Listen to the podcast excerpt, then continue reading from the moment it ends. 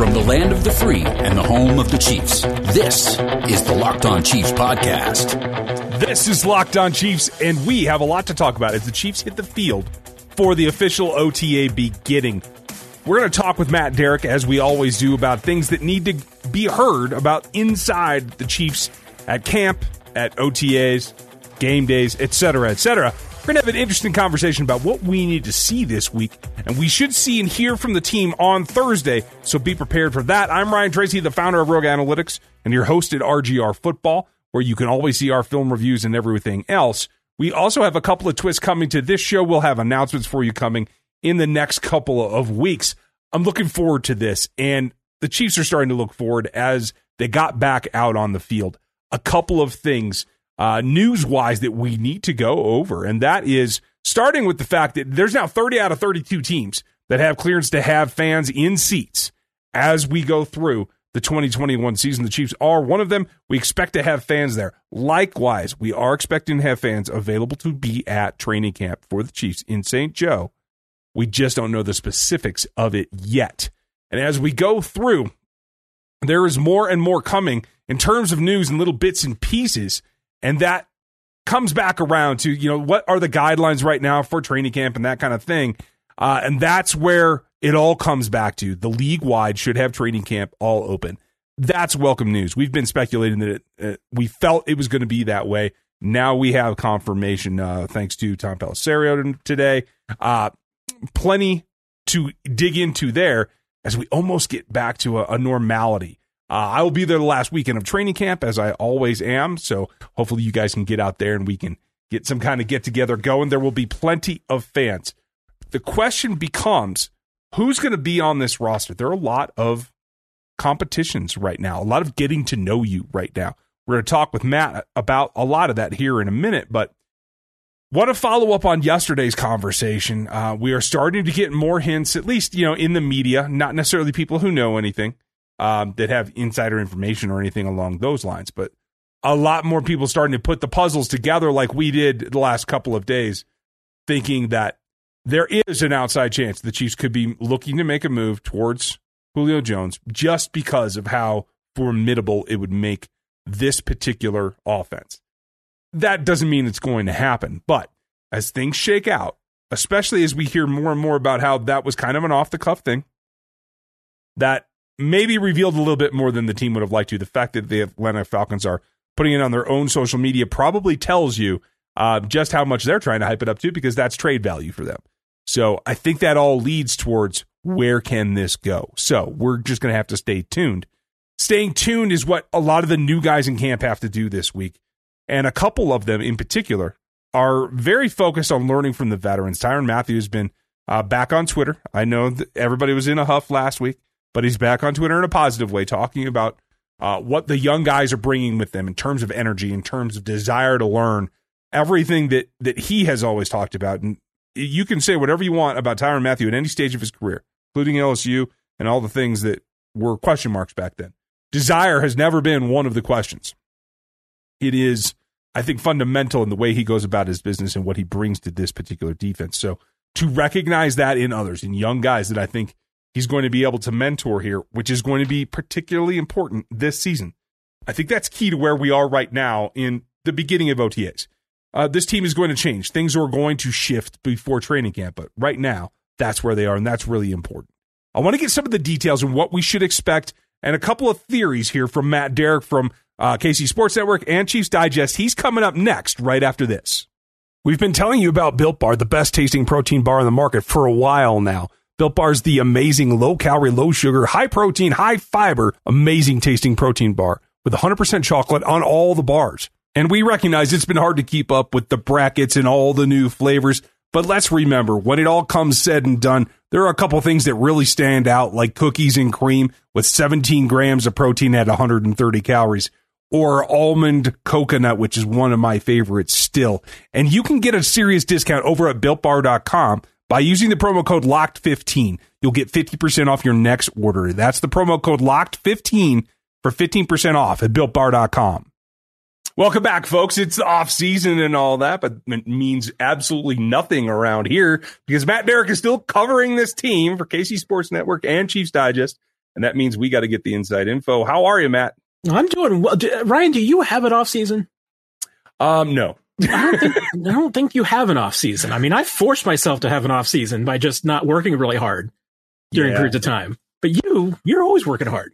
I have a weekend or two. Um, if they go right, it's helpful. If they don't, it's not. So it's just one of those things. But uh, we're taking a trip this year uh, for the wife's uh, big birthday, so I think that'll be fun. Well, you guys will miss me in October for a week, so it won't be a big deal. But um, that said, the league has a couple of built-in times off, right? This ain't one of them, and it, it feels like with a lack of uh, exposure to what's going on at Chiefs OTAs, like because there's no cameras, you guys haven't been there yet. I'm just like waiting, and it feels like with all the changes that have gone on on this roster, that like it feels like even for like what should be a pretty like low impact week, I'm a little anxious. Like I want to see what's going on. Is that is that true for you guys that are covering the team as well? Or are you just like, ah, we'll see it when we see it? No, I, I, I mean, I'm definitely curious. I mean, I think that's probably the big word. I probably overused that word. I've been told that I overused the word curious. um, but in this case, I'm genuinely very, very curious. Uh, cause there's a lot of questions that we just don't know. And we're not going to get any answers. I mean, we will get hints, maybe inklings at the very best. Um, but yeah, I mean, with the, you know, and so people know how it works during this O10, OT10 practice OTA period only three of them are open to the media and they're only going to be open to select media. It's still COVID protocols. So not everybody's going to be there, which also means that the Chiefs can implement their practice rules um, as a closed practice, which uh, they can limit what we can talk about and everything.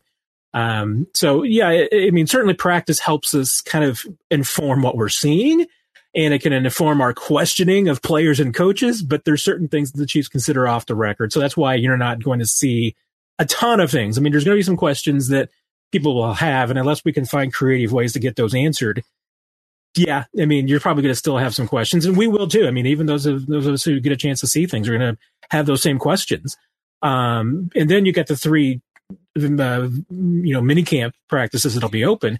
Mhm. Um, but honestly, I mean, of those of those opportunities that we get, I think they're they're only going to be hints to what happens once they get to training camp, and that's when things will really obviously take off. Um, but we'll get an inkling, at least, you know, where some players I think fit in right now. Um, maybe who's a little bit on the outside, uh, maybe who's further along than maybe we expect. Mhm. And those are at least things right now at this time of year you can get a, little bit of a read on. I mean, the guy who starts with the first team practicing on the offensive line on May 26th is not necessarily who's the guy is going to be once you get to July 29th. Right. Yeah, and that's like this feels like a very big um hey, half the locker room's different or at least that's what it feels like to me. Everybody kind of get to know each other. Let's uh did they implement standard training tables so guys can go actually hang out and have lunch and actually get to know each other or is this still like um everybody swoop through and pick up? You know, I think I think it's a legitimate question because you know we we haven't got to see anything, and and, and Chiefs.com has posted some pictures if people haven't seen it, um, that make it a, still a little bit hard to figure out, you know, where the limitations are because you know as of now the NFL has not officially lifted a lot of the COVID protocols that were in an application for the team facilities, and they have policies specifically for OTAs um, which limited, I, I believe it was maybe 12 players, for instance. Um, they could be in the strength and conditioning room at a time. Mhm. Um, you know, it, they do have some limitations on that still about who can be in, in meeting and, and, you know, everything's virtual meetings. So you're not getting entire position groups or entire offense defense into meetings. That's still being virtual. Um, meals have been another one that was limited as far as, you know, yeah, who could be hanging out with who and everything. The one thing that the league did pull back on that is probably the most critical and one that I'm in, will be interested in talking with players later this week to see if is developing is that they pulled back on the players being able to spend time to, with each other outside the facility. And that's a big deal. I mean, not only is it just, you know, an opportunity for players to work together, whether, especially whether it's quarterbacks and pass catchers going out and, and catching balls and throwing balls to each other and everything. Um, it's a big deal for, you know, new guys, their team and everything getting together. And like you said, I mean, uh, you know, Tyrann Mathieu's talked about having all the defense and the, you know, the secondary guys over to his house, you know, for, for barbecue. Mm-hmm. I mean, those are the kind of things that, hey, if you're in that offensive line group, I think you want to be hanging out with those guys as much as you possibly can right now. That means going over by everybody's house to watch sports. It's to play video games, eat barbecue. Uh, I'm sure Mitch Schwartz would still have everybody over, even though he's not on the team. I mean, if they want to go over and he cook for them, I'm sure he would. Right. so things like that that you can do. I mean, to build chemistry. Yeah. I mean, you can do that. And that's something that I'm interested to see if the players are taking advantage of now that they can hang out together more. I am too. And it's interesting that you put it that way because it feels like throwback to like the 70s and 80s football where guys like detached from the team when the season's out of practice, right? And they end up hanging out in pairs or groups or whatever based on positional need or or just friendships in the locker room, right? And I think Mitch is still working on his house, so like they'd have to probably do something else. But that aspect of this having changed from COVID, I, I wonder what that does for uh, cohesiveness and morale for guys that have to put this together on their own, like you said. Yeah, and I, and I, I think it's interesting you compare it to the old days because you're right. I mean, you know, when the NFL was a different sport, especially say pre free agency period, when, you know, there still wasn't a lot of money in the game. Yeah, I mean, there'd be plenty of guys that when the season was over would go back home and run their beer distributorships or right. sell insurance or whatever it was they need to make money. you know, I mean, that was, they went back and did their business and they didn't see anybody between January and August. I mean, that was just how it was. Um, nowadays, end of the season, players depart. Um, but increasingly, a lot more players, you know, start showing up in the facilities, even say March, to start working out. I mean, OTAs and the offseason program officially begins in, in mid-April, and I that's when almost everybody starts showing up at that point. Um, and then you've got this period between April and the beginning of you know really mid-June now this year with the with the mini camps that the teams are together, and then you got six weeks off for training camp. I mean, increasingly, that six weeks is really the only time that these players are apart for a long period of time. And it's not that big of a deal. And that's why, you know, to a degree, I mean, you know, the, the, the NFLPA would be fine with trying to get away from, you know, the OT offseason program and getting rid of some of the workouts and everything because they feel like the players are doing more and more than they've ever done before. Mm-hmm. And they're working on their own, maybe to their own detriment. It could be a question that the NFLPA, I think, needs to answer. Um, but yeah, I mean, it's it's different than it used to be, and and that camaraderie, what they build up. I mean, you know, I I I think that you know, I don't think there's any way that you could not say that part of the Chiefs' success stems from the fact that they've got a lot of guys that hang out together and enjoy each other's company and they get along well, and and that has nothing to do with the football field. It just has to do with so many things that happen off the field. Yeah, and it's funny how a couple of additions can change that feel. I, I think Jeff Allen said it recently for KCSN that you know just a couple of additions can change the way the room works and Chiefs have a lot of additions in this particular locker room going into this OTA session. We're going to talk about some of the question marks coming up next. Bet online is the fastest and easiest way to bet on all your sports action. Football might be over, but the NBA, college basketball, and NHL are going to be back in full swing. And Bet online even covers award shows, reality TV, all kinds of stuff. Real time updated odds and props on almost anything you can imagine. BetOnline has you covered for all the news, scores, and odds. It's the best way to place your bets, and it's free to sign up. Head over to the website to sign up today and receive your 50% welcome bonus on your first deposit. The promo code's locked on for BetOnline, your online sportsbook experts. So I want to know from you, Matt, like of all the changes that are going on, like what are you most what what's your top thing that you want to go get eyes on to see the difference in?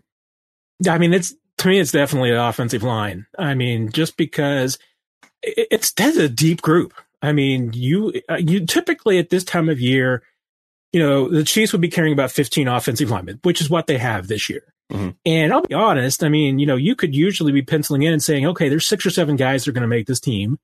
Um, there's one or two roster spots that are up for competition.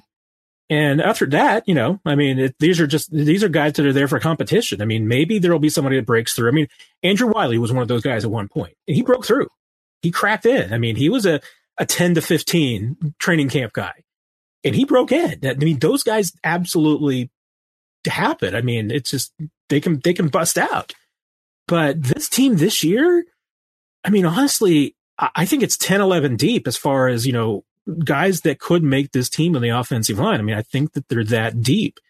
And even, you know, some of the guys that you would say in the 11 to 15 position, I mean, even those are guys that I think you could say are probably more competitive than most 11 to 15 offensive line this year. The question is, is that I'm not certain that all of that, say top 10, top 10, top 11 guys are guaranteed anything because I think there's a lot of question marks. I mean, I think there's two guys that you can absolutely say without, with certainty they're going to make this team. I mean, it's Orlando Brown and, and Joe Thuney. I mean, after, and after that, I mean, honestly, I could make a case for any combination of players after that making this team. And, and some of it, it consists around the fact that you've got questions around guys. LDT and Kyle Long, who are they as players right now? We don't know. They haven't been on a football field in 18 months. You know, it's yeah. been a long time since we've seen them on a field. So we don't know where they are. Um, you know, you're hoping that this group meshes, meshes together, but you know what? Sometimes new scenery doesn't equal success. I mean, just because a player's had success elsewhere doesn't mean they're going to come in and have success here. Um, some guys, sometimes a guy in a new position isn't going to work out. You know, you just never know. So, you know, even though the Chiefs have made some moves and brought some competition in, there's no guarantee that those moves are going to are going to pay off. And then there's the possibility that all of them pay off.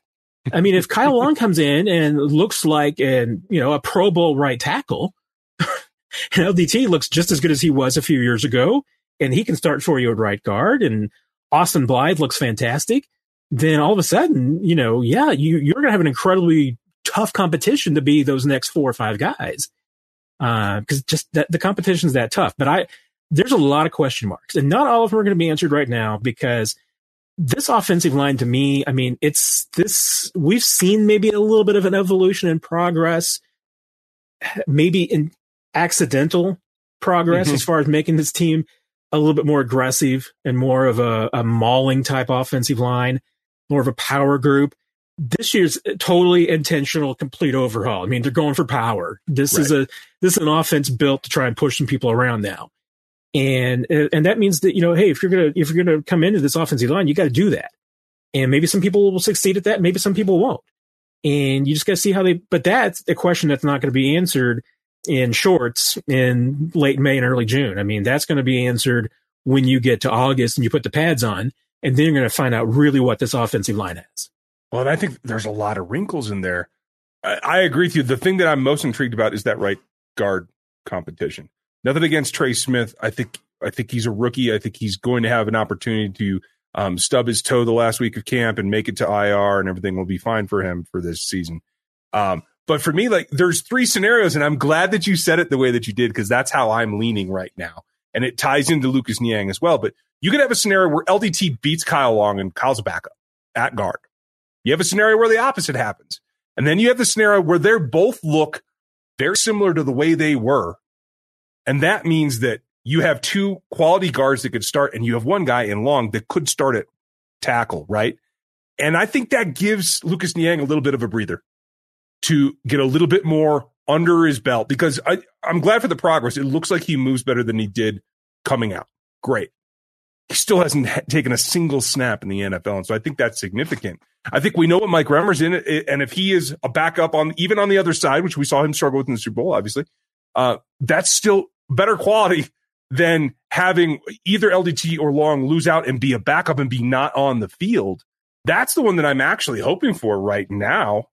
Uh, but I don't know that it's the most likely. And I think it ties into Niang. And the Blythe comment was important as well because I could see that going any number of ways. Like those three spots, I think are what it all comes down to. Right now, what does your gut tell you that we might see in camp? Yeah, I, because and, and I I could I think you've done a great job there of kind of laying it out. And honestly, you can throw a bunch of more names in there too, because you know, yeah, I mean, I would expect that you know probably Austin Blythe or a Nick Allegretti could certainly compete for the center position. And, you know, and there could be some other names that work their way in there too. I mean, you know, Daryl Williams is one of those 11 to 15 guys mm-hmm. that I talked about um, that could certainly compete for an interior spot. So maybe maybe he's the third team guy, and maybe he works his way up. That right guard position, my goodness! I mean, first of all, the Chiefs have three guys who could legitimately tell you that they are the incumbent starter at right guard. LDT was the starter there the last time that he was on a field. Andrew Wylie was the last full time starter they had at that position. You know, Mike Remmers was starting there before he had to get moved to another spot. I mean, all three of those guys could tell you that they're the incumbent right guard. Right. And then you bring in Allegretti. He was he was starting at left guard. So why couldn't he move over to the other side? I mean, You, uh, uh, yeah, you know, if Kyle Long, let's say he were to win, or Mike Remmers wins the right tackle job, and it, it, this is cliche. It's an Andy Reid cliche, and it's true to a certain degree from a certain point of view that the five best guys are going to start on the offensive line. It's not true, but sort of let's take that as as as as it is. if Lucas Niang is one of your top five guys and he's not your best right tackle, he could be starting at right guard. I mean, you could throw him in the mix there. I mean, that right guard position, they've got probably seven guys that could be competing for that right. spot. And four or five that probably have a legitimate shot at that spot. And it's going to certainly have, you know, depend on how everything shake out and, and what happens. And you're right. I mean, I, I think there's, you know, there's a long, a wide range of outcomes with a lot of these players. You know, talk about Austin Blythe could be anywhere from starter to not make the team. Same thing with Kyle Long. I mean, Kyle Long could be the starter at two different spots. He could be a backup. He could just not have it anymore and not mm-hmm. be on the team. So, uh, yeah, I mean, it's going to be a, a, really interesting competition. Uh, that's, and that's why I just think it's going to, there are other things that are going to be interesting to see across this team about certain spots and how guys line up and where the depth chart starts to look like it's going to line up and where the rotations might be. But anybody tells you who the starting offensive line week one for the Chiefs right now, it's purely guessing. it's to me that that's the biggest question. I want to see LDT. I want to see what his weight looks like. I want to see how robust his shoulders look like. I, I think his lower body is going to be in shape. We saw him doing workouts during the offseason. It's that upper body that I think when you're not actively using it in training in some way that is functional on the field, I think you lose some of that. I, I know like the one legged hyper extensions that, that Long was doing. Hey, that sets you up to be able to have a, a smoother kick step. Good for him. But we have to see them. And I think that's what everybody keeps putting off. Like, hey, they are who they were, not necessarily. And so in the mix, I think that's all the three guys, including Niang. That's going to be the biggest question mark to me right now. And there's two benefits that LDT and Kyle Long both have. And, and I've been, hey, I've been pretty clear, you know, through this offseason. I think that they both have big question marks that they've got to answer. But there's two X factors that are in their favor, which is that both of them have been slowed down by injuries in the last few seasons that they played. I mean, LDT, I don't think has played a full season since maybe 2016. Mm-hmm. You know, because he's had injuries. Kyle Long, I mean, really the injuries were what forced him to really retire and take a year off. Um, if their if their bodies have healed up and they've had a chance to really kind of refresh, and this year off is has allowed them to to really kind of get healthy in a certain a few places. Uh, yeah, I can certainly see that playing in their favor. I mean, at their ages, the layoff I think is still going to be an overall negative. But if they're both healthier than they were 18 months ago, 24 months ago, then I, that is that is something that's in their favor. I still think that they both have a lot to prove and overcome. Um, but that, I mean, just being healthy could be something that that absolutely plays a factor in this race. Well, and the depth goes that way as well. And it all goes yep. back to protecting Mahomes. That's what they're there for. Folks, we're going to have more later in the week when we see them, or at least hear from them. We'll see what actually boils down. But that's where we're at today. Matt will fill us in later. Thanks for being with us today, Matt. Thanks, Ryan. Always great. Take care. Folks, we're going to be back with you. And remember, we're here five days a week. If you like that, make sure you check out iTunes and uh, leave us a nice review. That would be nice. Five stars are always great. But we want to make sure that you don't miss anything. So if you're somebody that listens once or twice a week, take that up a notch. Make sure that you're informed on everything that's going on. We're going to have a lot of great guests. We have an interesting piece that I'm going to talk about some of what the future looks like and what some players actually reinforce about the way that we go about building rosters. It's going to be an interesting piece um, that I've been working on for a little bit, and I want to share that you know, a little bit ahead of time with you. Ryan Tracy is the founder uh, of Rogue We have some announcements coming up. Make sure you're tuned in for those. Appreciate you listening to there. us today. Chris Clark is a senior tomorrow. analyst at ChiefsDigest.com, where you can get his work. Rate and review at Apple Podcasts, and subscribe on your preferred podcast platform. Thank you for listening.